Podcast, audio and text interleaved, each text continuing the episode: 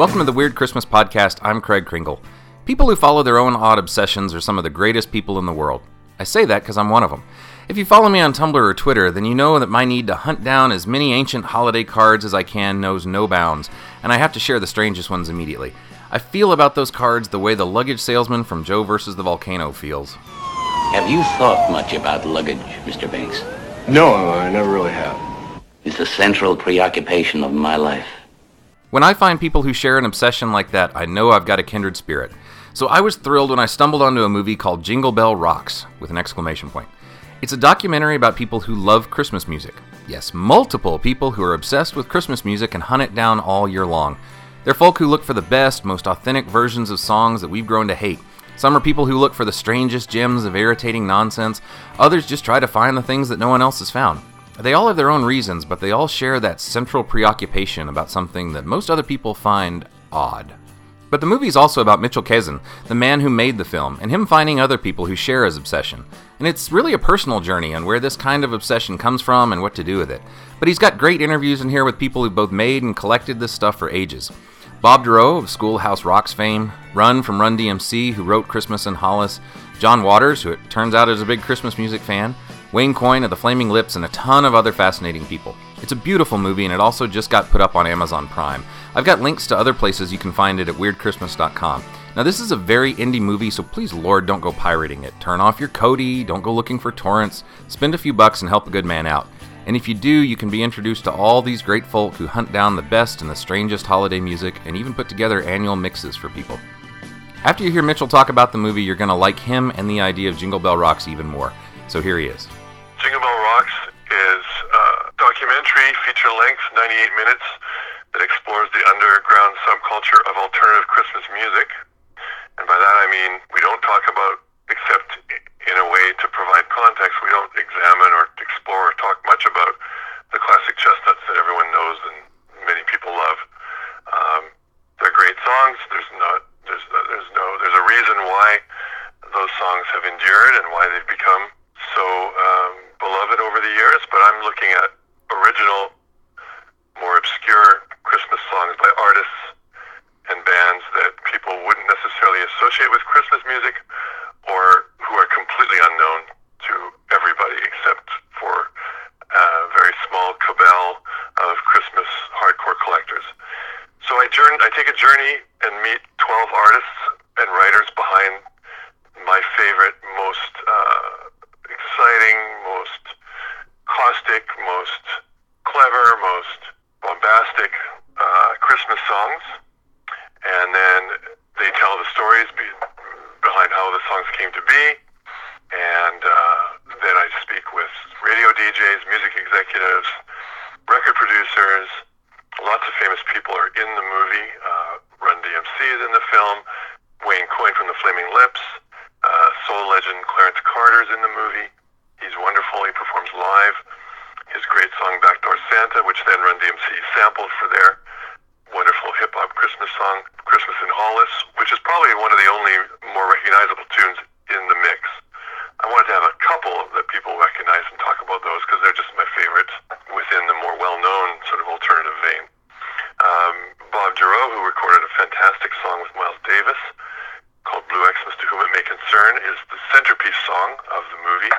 So it's structured around the stories behind 12 songs, and on top of all that, you then get also a deeply personal sort of journey of my own that starts from when I was five years old and first connected to a Christmas song, which was a very obscure little ditty recorded by Nat King Cole called The Little Boy Who Santa Claus Forgot. He's the little boy that Santa Claus forgot. And goodness knows he didn't want a lot. He sent a note to Santa for some soldiers and a drum.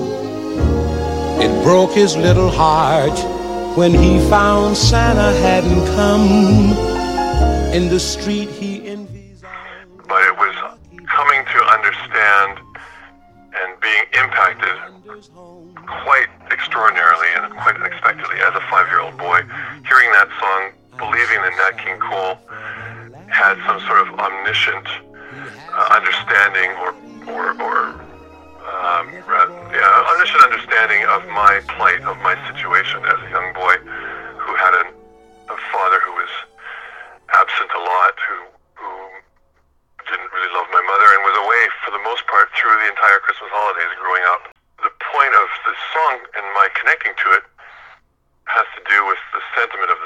song, that he, he Nat King Cole sings about this little boy who Santa decides he's not going to visit because he doesn't have a daddy, and the kid's left playing with his old broken down toys.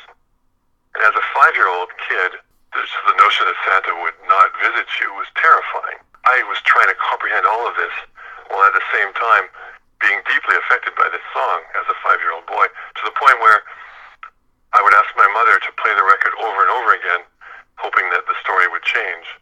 Of course, it never did because it was a recording, but I didn't understand it at the time. It sounded, because Nat King Cole sings, um, not just sings on the song, but he has these little beautiful spoken word stanzas, almost like he's reading poetry. I felt a direct connection to this person who was inside this strange machine, and I thought that he was talking directly to me about my own experience. You know, Christmas comes but once a year for every girl and boy. The laughter and the joy they find in each brand new toy. I'll tell you of a little boy who lives across the way. This little fellow's Christmas is just another day. He's the little boy that Santa Claus forgot. So, after that, as a five year old, I then became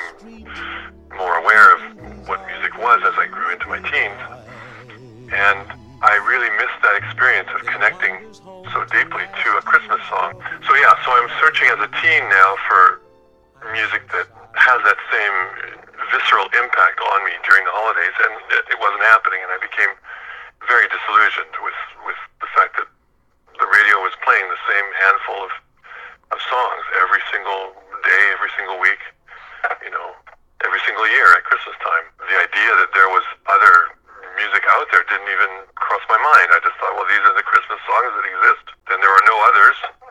That's surely why they aren't playing anything else. It's just these handful of songs that have come to define the holiday for most people. And out of the blue, I had moved now, I'm age 20, I'm living in Vancouver, I'm, and I started buying lots of records and visiting thrift stores and going to flea markets and Salvation Army, army shops and church basements, anywhere I could find interesting music. Dig for hours on the weekends. I'd spend most of my time, as I do now, uh, doing that, especially around the holidays. And out of the blue, I came across a record called Jingle Bell Jazz, which was a compilation record released by Columbia in 1962. And it primarily features all the giants of the jazz age of the day. I'm looking at this record. It's got a really funky cover, a Santa sack filled with Christmas albums. And I flip it over and I look at the track list, and they're all covers of classic chestnuts, every single song, except for the very last song on the B side, Buried, at the very end. I saw the name Miles Davis, and I saw the name Bob Dorough, or Doro as they say in the States, and the song titled Blue Xmas, To Whom It May Concern. And I knew who Miles was because I was a huge,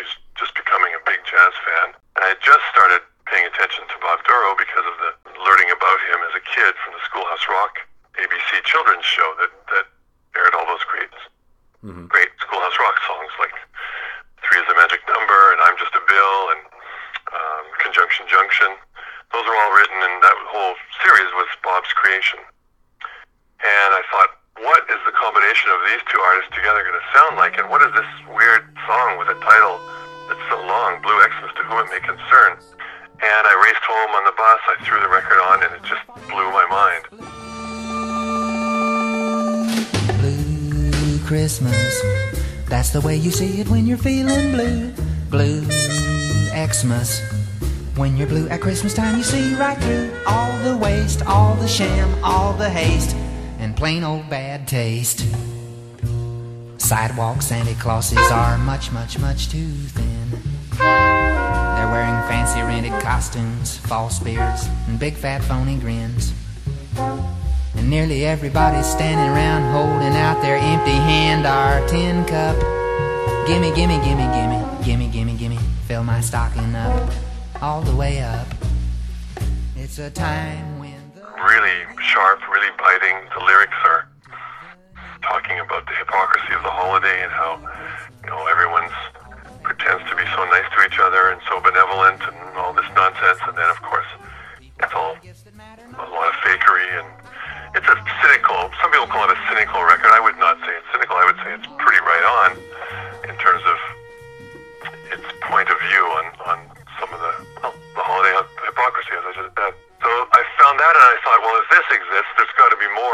songs like this. They- they- I never heard this song before. I didn't know Miles Davis had ever dabbled in Christmas music, and in fact, the whole story behind how that song came to be is explored in my movie, and I'll let that speak for itself. But I was right. There were lots of songs like Blue Xmas, and over the last 30 years, I've been collecting them and amassing them and putting together my best of as a special audio Christmas card every year called Mitchell's Merry Mix. And there's other collectors featured in the film who, who are sort of part of this small community. It's much larger than, than anyone would likely realize or that I even knew before I started working on the film. I thought I was only one of those handful of weirdos doing this kind of thing.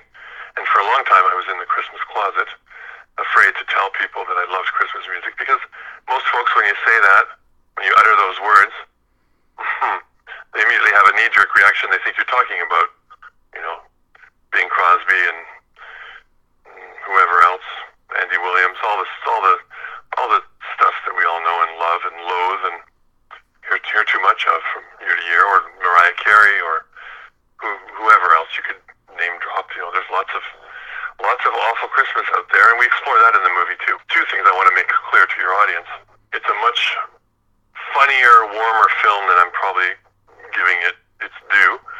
It has a very deeply emotional story at its core. It's a feel-good Christmas movie, and it's a search really for the soul of Christmas music. And we talk about the good and the bad and, and, and everything in between. And then you're introduced to 12 really cool Christmas songs that you probably don't know exist. And if if you dig them, they will they will lead you, and the other people featured in the film will lead you to a rabbit hole filled with all kinds of amazing, strange, bizarre, uplifting Christmas songs that uh, can help you through the holidays. One person who's also in it is John Waters, and one thing I really like in the movie is you would expect John Waters to hate Christmas or Christmas music, and you know he'd, you'd expect him just to sort of dismiss the whole thing. But he gives a great Yeah. little talk in there about how much he loves it, and then you listen to the mix that the the album that he put out, and yeah, there's stuff that's funny and a little obscene in there and stuff like that, but it still is very Christmassy. Like it still has something really authentic about it, which I love.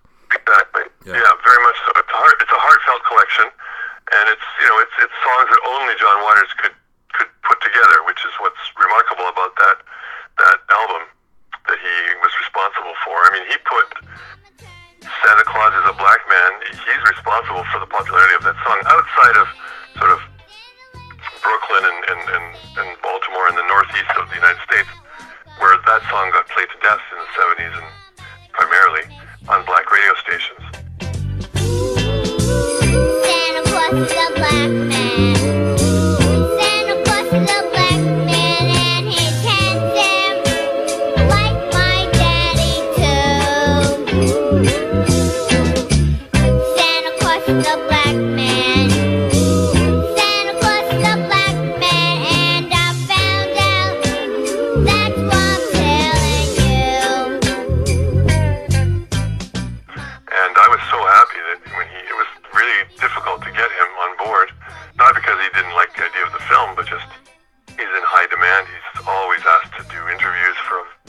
myriad of movies and documentaries, and he's also got a busy career of his own. And when I was in the early stages of developing the movie and trying to secure people like on the level of John Waters, uh, he happened to be doing his annual Christmas show, where he basically it's a one-man Christmas sort of play where he tells stories from his childhood about his Christmases growing up. He shares all sorts of X-rated antics about he, what he got up to, he shares behind the scenes anecdotes about you know being on set with other cohorts that created Merry Mayhem back in his younger days. And so I thought I'm going to get a ticket. And we we were. It happened that he was coming to Vancouver on that that particular year. This was 2010. And so, and if you bought, if you paid extra for the tickets and paid the VIP ticket price, you got a meet and greet with him for a few minutes. You got to take a picture. And I thought, okay, I bought I bought two tickets for myself, three tickets for myself, my girlfriend Elaine, who's now my wife, and my cameraman. And I and so we had you know the smallest camera we could find with us, and uh, we were going to. We thought, okay, great, you know, I'll have all my material ready. I had purchased the sole copy at the time that I owned of the Akim Teddy Vann production company's Santa Claus is a Black Man record, which I paid probably over $150 for on eBay. And I never pay that much for a record, very, very rarely. But I knew I had to have it because that was going to my the, the connecting sort of tissue between me and John. And I knew he didn't own a copy of his own because he talked about it in interviews. He just had a single of the song. He didn't have the whole record. I had searched for years for it, and so I finally found a copy. I paid handsomely for it. I had that with me. I had what's called a one sheet of the movie, which is just a, a simple eight and a half. It's an industry thing. It's a simple eight and a half by eleven page, two sided with some graphics and a short synopsis about the movie and some some quotes and and I also had a my Merry Mix from that year. So I came armed, but here's the thing. At the last minute, a few days before, ticket sales weren't going so well for the Vancouver show, so it was canceled. Oh no. And I was devastated. I couldn't believe it. But at some point, either a few weeks after the Vancouver show that was canceled, or maybe possibly the whole the following year, we were doing a development shoot in the early stages of raising money for the movie. We were we were flying to New York, and I looked at the schedule, and John Waters was doing a show at BB King's nightclub in Manhattan, and so I bought the same three VIP tickets for that show. And so I went to the BB King show. I still had all my goodies for for John, and it was not my intention to give him the Christmas album. But before I could even, I got to the, there was a big lineup. It's after the show. It was before the show. It was after the show, and then it was time to meet him. And I'm very nervous. My cameraman's behind me, and they had their own camera guys take the official pictures with John. And they weren't so keen on seeing our camera, but they just thought it was a still camera. Meanwhile, my camera guy was rolling the whole time. So before I could even, I get to the front of the lineup, and this is really funny because it was mortifying to me after having gone through all the effort and time to search down that record. Before I even said hello or shook John's hand, he snatched the album out of my out of my fingers. he was so excited to see it, and he was he, everyone was giving him gifts. You see, like people were coming up prior to me with Christmas cards and all kinds of stuff. So there's this huge stack of Christmas ephemera and gifts that had been given to him. So he just assumed that this record was something I was also going to give to him, and he recognized the cover immediately, and his eyes sort of bugged out, and he freaked out, and he grabbed it out of my hands. Thank you, and he passed it to his assistant right away. So within like three seconds, it went from my clutches into his, into the pile.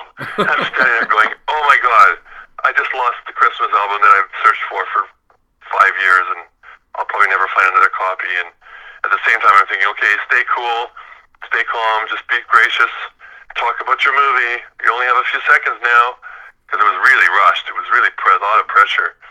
So I briefly kind of pitched the 30 second version of the movie. I said, I'm hoping you'll you'll consider it, and here's my Merry Mix, and here's a description of the film. So I handed him the one sheet, and he he blurted something out along the lines of, "Oh yeah, I'm making a movie like that, or someone else is making a movie like that." And I was like, inside my head, I'm going, and then he's like, "Okay, take a picture. Bye. See ya."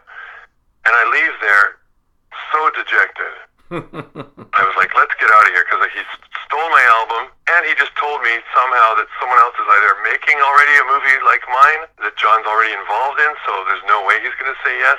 He didn't give me a personal business card or, and so I just left so dejected, so depressed, so upset. I remember walking, we wandered around Times Square trying to find somewhere to go have a drink and I wanted just to drown my sorrows and get home and regrouped because I thought I just blew it. Not only did I blow it, and John's never going to talk to me again, but he's got my album. and I was really, really choked. So that was around the 20th of December, and Christmas came and went, and now it's the new year, and I, I don't know about you, but I get serious, serious blues after the Christmas holiday and New Year's is over. And this was particularly bad because I just thought, oh, what am I going to do? I really want John in the movie. And about three weeks into January, out of the blue, I get an email from John Waters' assistant saying, hello, Mitchell, I'm John Waters' assistant. Um, we just have your your movie thing here, and uh, John wanted me to get in touch with you because you asked if he would agree to an interview for your film, and, and he really appreciated the record, and he loved your Merry Mix. He played it at his Christmas party, and, and he really would like he'd like to say yes to an interview. So please call, call me at this number, and we'll make arrangements for a time and place and all that stuff. Happy New Year. And then she signed off, and I was just like, oh, I still remember that day, man. I was just on cloud nine. It was the most incredible thing, and I totally surprised me. One of my favorite parts of the movie is actually that montage in the middle of all the collectors sort of showing off their favorite pieces and um, and that Mine too. yeah I love I love that scene. Yeah. It, it, it, I wasn't sure if it was going to work, to be honest, but it did. And I'm people really, they really, uh, all those guys. And I wish I could have found a girl, a female collector, a woman to be in that in that collage, but I couldn't. I've now since met a few, but I searched high and low, and I could not find a single, except for a woman in Sweden who I'm still in touch with. She was the only female Christmas or music collector that I came to know.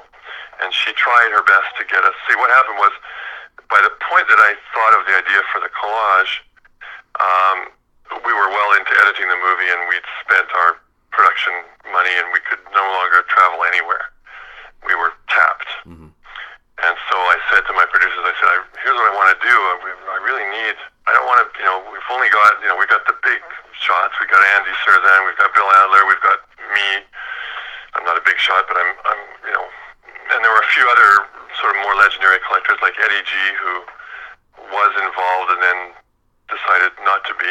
But um, I thought, you know, to I want to show the world. I want to show people who are watching. The, the movie should embrace and show more of the other collectors who I know and trade with, and who are who are wonderful and have great collections of their own. part of it is so cool though because the first part of the movie you're talking to people one on one and everyone sort of has their singular obsession and their singular reason for Right. doing it then you see that part and it's like this time when you realize oh there is like this community of people out here um, and it's Right. it's such a it it really brings everything together really well i thought yeah Oh, thanks so much. I'm, I'm, I'm pleased to hear your your thoughtful take on that section. Yeah, uh, in the in the new, I really, the, I mean, I have million, millions of regrets, and there's all kinds of things I wish I could fix or change, of course. But the biggest error I made, I- and, and I'm going to correct this with the Blu-ray next year, is I cut out.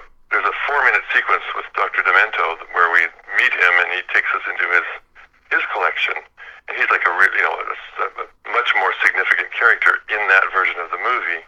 They asked me as we were trying to we were trying to get the film to 90 minutes, and they said they you know they were they were like adamant that no we didn't really need Alves and we definitely didn't need Dr. Demento, and I was steadfastly against those two decisions, and I fought like mad, but you have to always choose your battles, and so I said, well, of the two of them, who could I live with losing the most?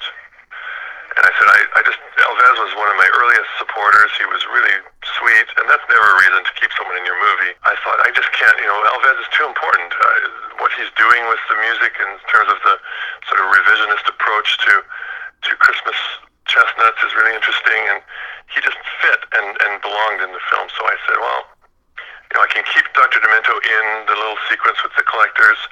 He can say a few really pithy things and be funny, but I could take him out. And so we took out a four minute sequence. So uh, that'll be a version, that version, which is 98 minutes. We're going to release that in a limited edition, special sort of gatefold 10 inch LP format it'll be a DVD, Blu-ray, but it'll be in in a sort of really cool 10-inch gatefold LP That's great. with full graphics and and uh, might even be two discs depending on how much stuff, depending on the cost. Are there any mixes in particular, or people you kind of look for every year who come up with original things that surprise you? Collectors more. I mean, I'm always surprised by what Andy Cirzan manages to find, and so he just finds every time he releases a new. Often the Christmas Cosmos is the name of his compilation. Um, it's remarkable. There's at least 50% of the songs I've never ever heard before, and did not know existed, and didn't exist until he brought them to his mix. Like that's what I love about Andy is his focus is on sometimes the song isn't amazing, but it's unique in that it's an interesting take on the holiday. And it's a single that probably was printed 50 copies and that's it. And he managed to find it somewhere at some tiny little record shop in the in the south or wherever he, he happens to be. So I always look forward to his. I look forward to Bill Adler's, of course. Bill's more about he's more of a soul R&B and heavily into Latin stuff, which I'm not a huge fan of Latin music, but I do dig some. I'm forgetting the name of the collector, but there's someone else, like I'm my within Christmas music, believe it or not, I have a further obsession, which is Hawaiian Christmas music, and that's not an easy thing to find much of. And there's one other person that I met a couple years ago who also collects Hawaiian stuff, so I look forward to his mix every year. I, I hate to ask for favorites, but I'm still kind of curious of all the more unusual things that you found. What pieces stand out, like throughout the throughout the history of doing this? Are there one or two Oh songs God. that are unusual that most people won't know about, but that you keep coming back to? Well, that is a very difficult question to answer because there's just so many great ones. But there's two that come to mind that that I wanted in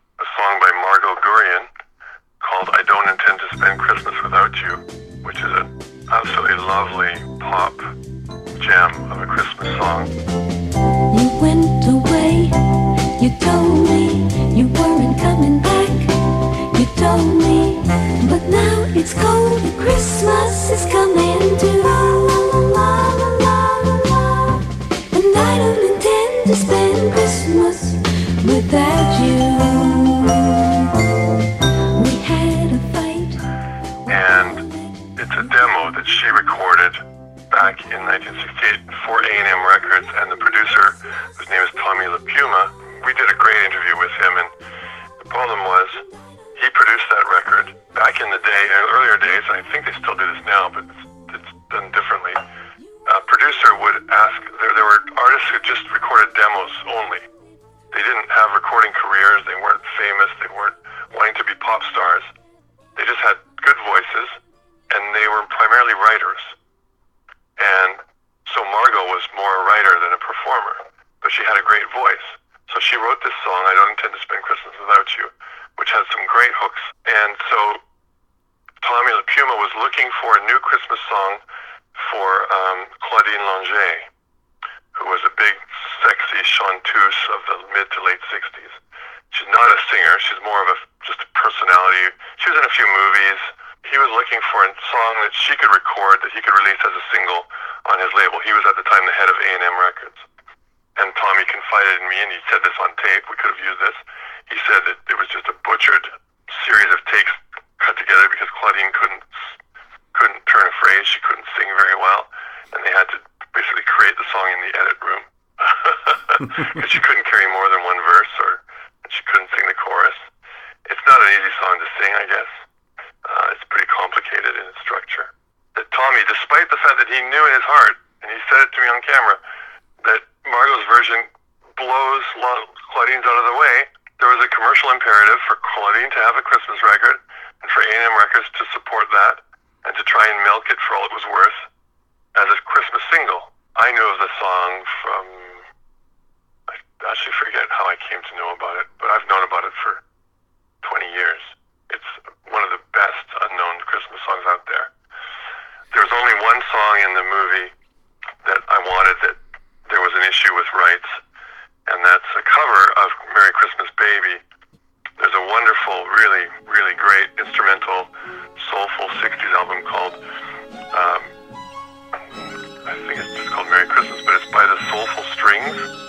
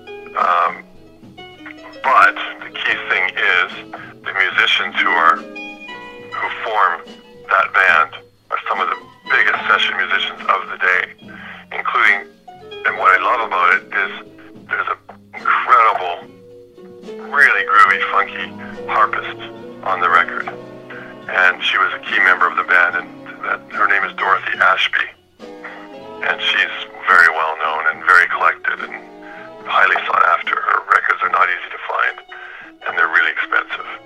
Yeah. So those are two examples. The third example, I would say, the record that I would go to my grave with, and if I had to choose my island Christmas song, would be Stop and Tom Connor's Christmas album, which is called Merry Christmas, Everybody released in 1970 on Boot Records. Stompin' Tom Connors is a Canadian treasure, a folk country artist who died in 2012. And he has a record that's filled with covers and originals, about half and half, mostly sacred carols. And then he has four or five originals, including a song called Down on Christmas. Oh, here I am, down on Christmas, after being up all year. Broke my hip, cocked the grip, and my good wife disappeared. I hit the floor like an apple core when Doc took me off of the beer. It's hard to be down on Christmas after being up all year. After being up all year, I can't find any cheer. It's hard to be down on Christmas after being up all year. Yeah, here I am, down A hysterical, really funny, upbeat country ditty about it, everything that goes wrong for this guy on Christmas Eve day. It's it's hysterical. It's one of my favorites, and uh, really really fun song. So where else is it playing this Cool. year? Just just out of curiosity, where where else, or actually to plug it, where else is it playing this year? It's playing uh, it's playing in Detroit at Detroit Cinema, starting on the 22nd of December, and then it's also playing one night only in Long Beach, California at Art Theater Long Beach. It's called. Um, that's it so far. In terms of other places it will be, um, we just got picked up by Amazon Prime, which I'm very excited about Oh, that's great. so people can watch it there. I think it'll be great. And uh, the movie's also going to have a new push back on iTunes this Christmas, so find it there. And I will be posting about all this on the Jingle Bell Rocks Facebook page, which everyone should check out. If you go to facebook.com, Jingle Bell Rocks Doc, all one word. Maybe in your podcast, if you do you have a Twitter account? Oh yeah, yep. Of course you do. You're, I, I follow you all the time. Yeah, we we- could post. Uh, we could we could post some of these links. So Mitchell, thank you so much for talking to me, and I'm going to put links to all the information about where you can see the movie this year, and on the website, and then we'll be. Um, hopefully, that'll get you a lot more traffic. So, thank you very much for talking to me. It's been my absolute pleasure. Thank you for your support. I'm really grateful, and I hope that uh, people enjoy the movie when they see it, and they'll take a chance and, and watch it this Christmas season.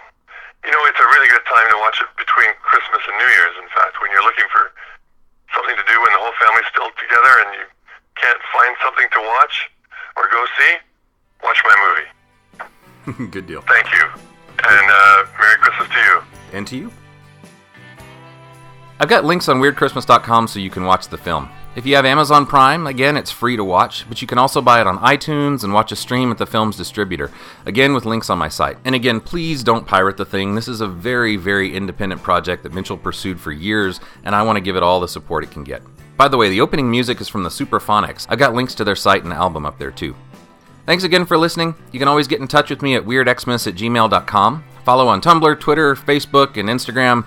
Kinda, although really with Instagram I don't post very much. Head over to weirdchristmas.com for links to everything from vintage cards to podcasts to write ups about odd Christmas trends.